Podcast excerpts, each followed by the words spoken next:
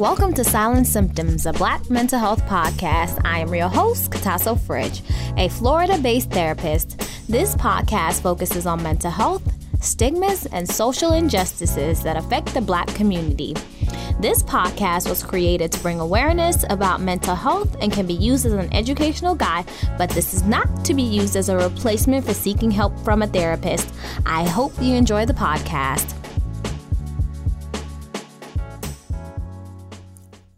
Hi, welcome to another episode of Silent Symptoms, a Black mental health podcast.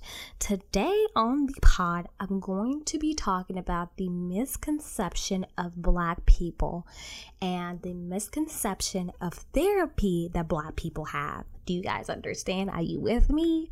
So, okay. So, the reason why I wanted to talk about this because I did an Instagram live about two weeks ago and I talked about why I created Silent Symptoms. So, I, I'm going to reiterate it. So, in my intro, I talk about why I want to do Silent Symptoms because of social injustices and all of the things that Black people experience. So, as Black people, when we first, you know, came about, we were the first people, hey, and I don't care what anybody else says. But when, you know, um I first started the podcast, I was seeing a lot of revolving doors in the black community. I was seeing a lot of going around the circle. Like it really wasn't anything that we were doing to assist the perception of what other people think of us. And what I'm saying is that because when I work in the mental health field, it's really prevalent. I see a lot of black people go in and out the doors of mental health facilities, and most of the time they feel like they don't need help. Now, I understand that black people are the most misdiagnosed individuals ever the most misdiagnosed race. So let's not get that twisted. What I will say is that we need to stop as a community continuing to perpetuate the cycle of generational curses, generational trauma, however you want to word that. Because at the end of the day, when we continue to create the cycle of unawareness, we're continuing to push the narrative the people have about us. And I created silent symptoms because we always suffer in silence. Why do we have to suffer in silence? Because, you know, our voice has always been diminished we going back to the days of slavery. We used to be queens and kings and run the show. But because of generational trauma that we have, you know, passed on from generational to, from generation to generation, it has not gotten any better. We have allowed our family members to live and become destructive. And once we became destructive, we allowed ourselves to continue that pattern with our children. And another destructive thing that I want to say is that we have to con- stop doing the things that we feel like is necessary in the black community. You don't have to haze your children to you know be a, a, strict parent. You don't have to do any of that. And i want to say this because let's go back. We go back to you know all the times that we have always been mistreated we'll stem back to slavery. We were sold. We were embarrassed. We were separated from our families. We were told that we weren't worthy. We were treated as though we like I don't even have the words to even formulate how deep the trauma goes with the situation. We have been so mistreated to the point where we have continued to mistreat ourselves we have continued to treat therapy and the necessary help that we need as sinful and shameful, and we have allowed religion to also take over our perceptions. We have to realize that in order for us to get help, we have to also um, let go of the notion that God will take care of it all because God placed those people on this earth to be able to assist you with the things that you need. We have to let go of the fact that we're going to rely on our pastor to fix our problems because a pastor is still a human being. They are not a supernatural being. And sometimes pastors are not trained to be professionals as far as with therapy I mean, they can coach you, they can give advice, they can do all that. And I commend them for taking on the torch when people are in need. However, their role is ministry. So that's something totally different. They're they're taught to teach Bible, right? So when somebody actually gets in your head and asphyxiates you into thinking that the only thing that you need right now is religion, there's something wrong with that. If you are going to continue to um, be involved in a church, make sure it's one that is good for your well-being now, there's people who can preach really well, but there's also people who can manipulate really well. So we have to be able to walk that fine line and realize where we stand. So you have to be able to go to your pastor and your pastor say, "Hey, I'm giving all all of this spiritual counseling because it works hand in hand." So when you have your spirituality, spirituality doesn't also necessarily mean religion. It talks about the essence of who you are as an individual. Are you that whole happy-go-lucky person? Are you the person that loves baseball? A person likes basketball, watching TV, having fun with your kids, and doing all the necessary things. And then comes therapy, right? You have a spiritual part of you, and then you have a part where you need to get fixed or alleviated of some things that's where therapy comes in. So, black people, we have gotten to the point where we have stressed ourselves and our family members because we have not sought help. Please don't think that um, when you go into therapy, you're being judged or therapy is white people stuff. I want to continue to stress this. If I've said this before in my other podcasts, forgive me. This has been on my heart because it's so disheartening for people like myself to go into work every single day and then see other populations come into therapy to resolve the issues that do not want to pass on to their children. But we as Black people, we hold ourselves hostage because we don't want people to know our business. We don't want people to know that our family has been disruptive. There's a pattern of disruption, and we don't want anybody else to judge us. We would rather our children suffer, we would rather our sisters and brothers suffer than for us to sit down with someone who can help us.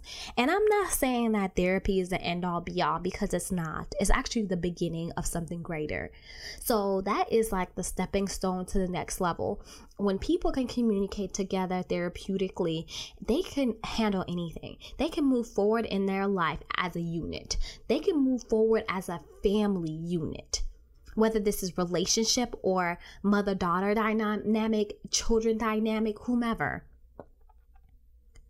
Therapy is just that beginning phase to allow people to express themselves as they should with no judgment and such empathetic and compassionate listening for somebody who is there for you. I decided I wanted to be a therapist because I saw the things that most people ignore. We have people in our neighborhoods or the neighborhood that we grew in grew up in that are sitting on the porch right now and having alcohol the whole day, just drinking their lives away. We have people in our neighborhoods that are walking around, running around butt naked. We don't understand. They're doing things that are destructive, disruptive, hurtful, and we don't get it we say, oh, that's just such and such. She's always been that way. So maybe can we reference that and say maybe that's a mental illness? Can we at least try to get our uncles, brothers, sisters some help? Can we actually get away from what we have been numbed to and what we have created as a norm? Can we get away from that? Because I will say that when we when when I step into the office and you know there are other you know racists that come voluntarily, I'm like, oh my gosh, oh my gosh, they are here to get help, not because they have to, but they want to. And then when I see people like myself come in, I don't want to do this anymore. Why am I here? That's what they're looking like.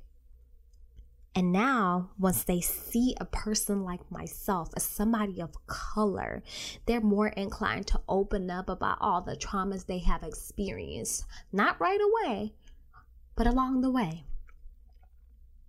And we all have to start somewhere. And it doesn't necessarily have to be a hard road. We just choose the hard way sometimes. And I know a lot of beautiful black men and women that are showing up and showing out and going to therapy. I know a lot of people who are doing what they can to break those generational curses or generational traumas that were inflicted on them and they had no say so.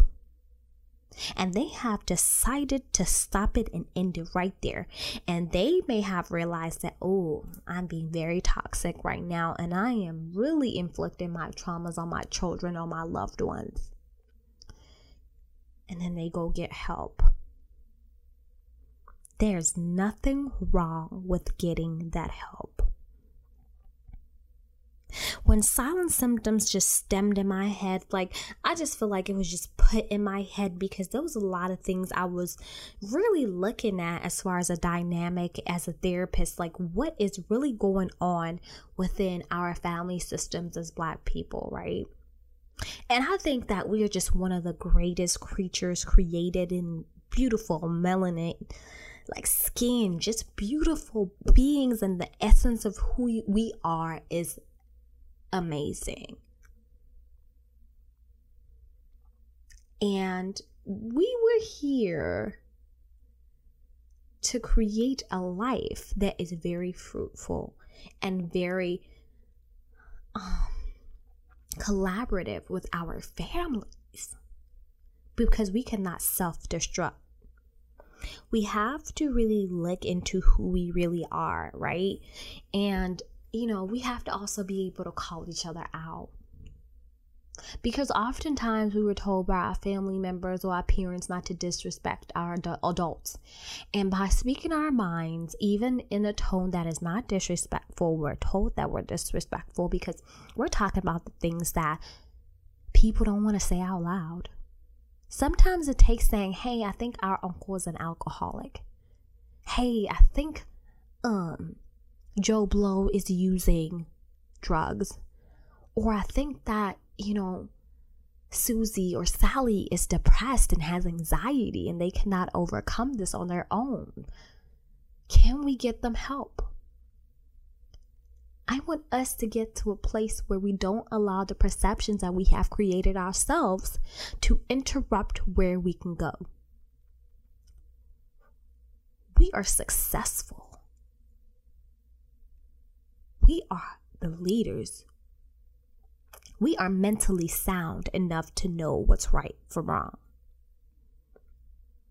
So we also have to continue to take responsibility and not suffer in silence.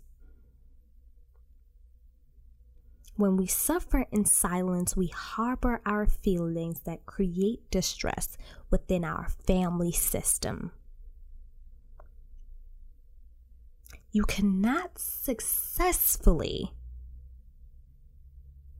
move forward in life if you have been traumatized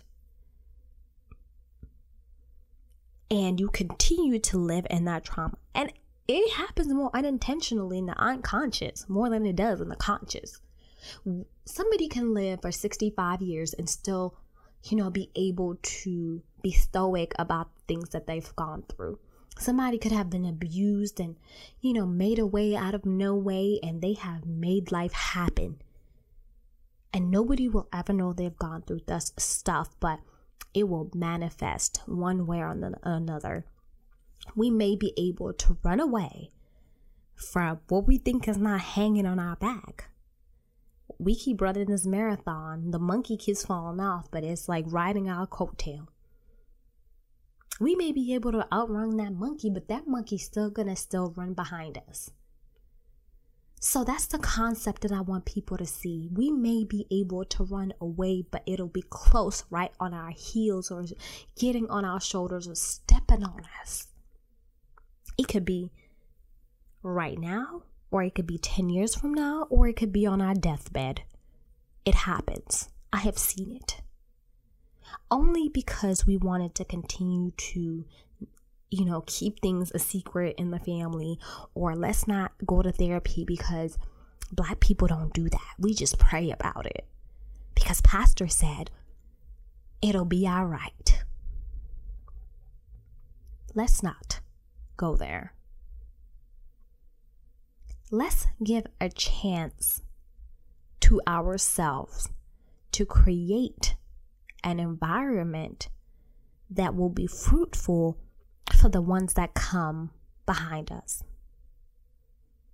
For the ones that are watching, we may be able to operate on a high level. And I'm not saying all black people are traumatized. This is not what I'm saying, but we have been through trauma.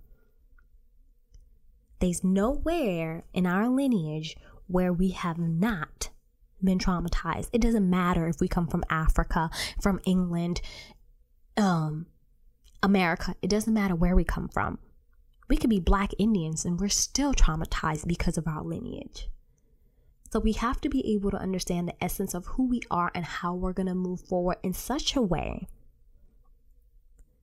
that it creates an environment where we're able to successfully grow without going backwards. And that means kick out, kicking ourselves in the butt and saying, enough is enough. We've been through too much. I love us. And this is why I'm saying what I'm saying. I love us.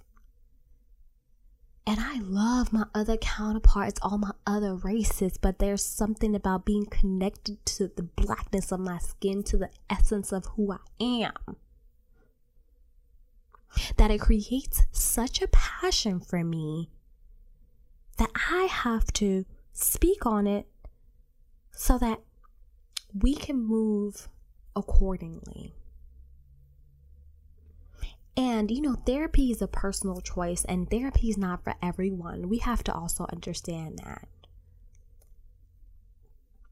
And if there are family dynamics that could be resolved on a lower level to a point where you just talk to your pastor and the issue passes, that's fine too. But we cannot go through very traumatic situations where we're not grieving or going through things where we're um, disregarding the people that are around us and you know talking about all the trauma that you have experienced in your childhood and you're not able to move forward in such a way that is disruptive to where we can be. Like being a black woman as a therapist, I get to see a lot of things from a totally different perspective.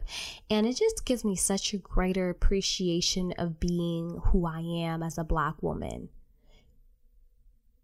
Because, and when I say this, because like I feel like black women and black men are so beautiful. We are so beautiful, and the opportunity that we give ourselves to have a fighting chance in this race. And we may seem like we're just falling behind on because obviously external factors that we don't have a control over, but we're not going to allow the biases created by us based on the color of our own skin hinder us for where we could be. Trauma is real. Trauma cuts deep, and we have to be able to understand how far it goes. Thank you guys for tuning into the podcast. This one was very serious, right to the heart, and I really do appreciate you guys taking this into consideration and see how it fits into your life and see how it affects you, your family members, someone that is not okay. Being able to talk to someone that we know is not fully where they need to be and they're going through something, they're in a deep depression or they're struggling with alcoholism, drug use, anxiety, just severe things. Let's not ignore that and normalize the things that are not okay. This is why I created this platform to talk to us and find a way to be relatable to who we truly are. I hope you enjoyed the podcast. Make sure you like, share, and subscribe, guys. Thank you so much. Thank you for tuning in. Please be sure to like, share, and subscribe to our podcast. You can catch us on Anchor and all your favorite media streams. Follow us on Instagram, Facebook, and YouTube at Silent Symptoms Podcast. Let us know if you have any feedback or topics that you would like to hear.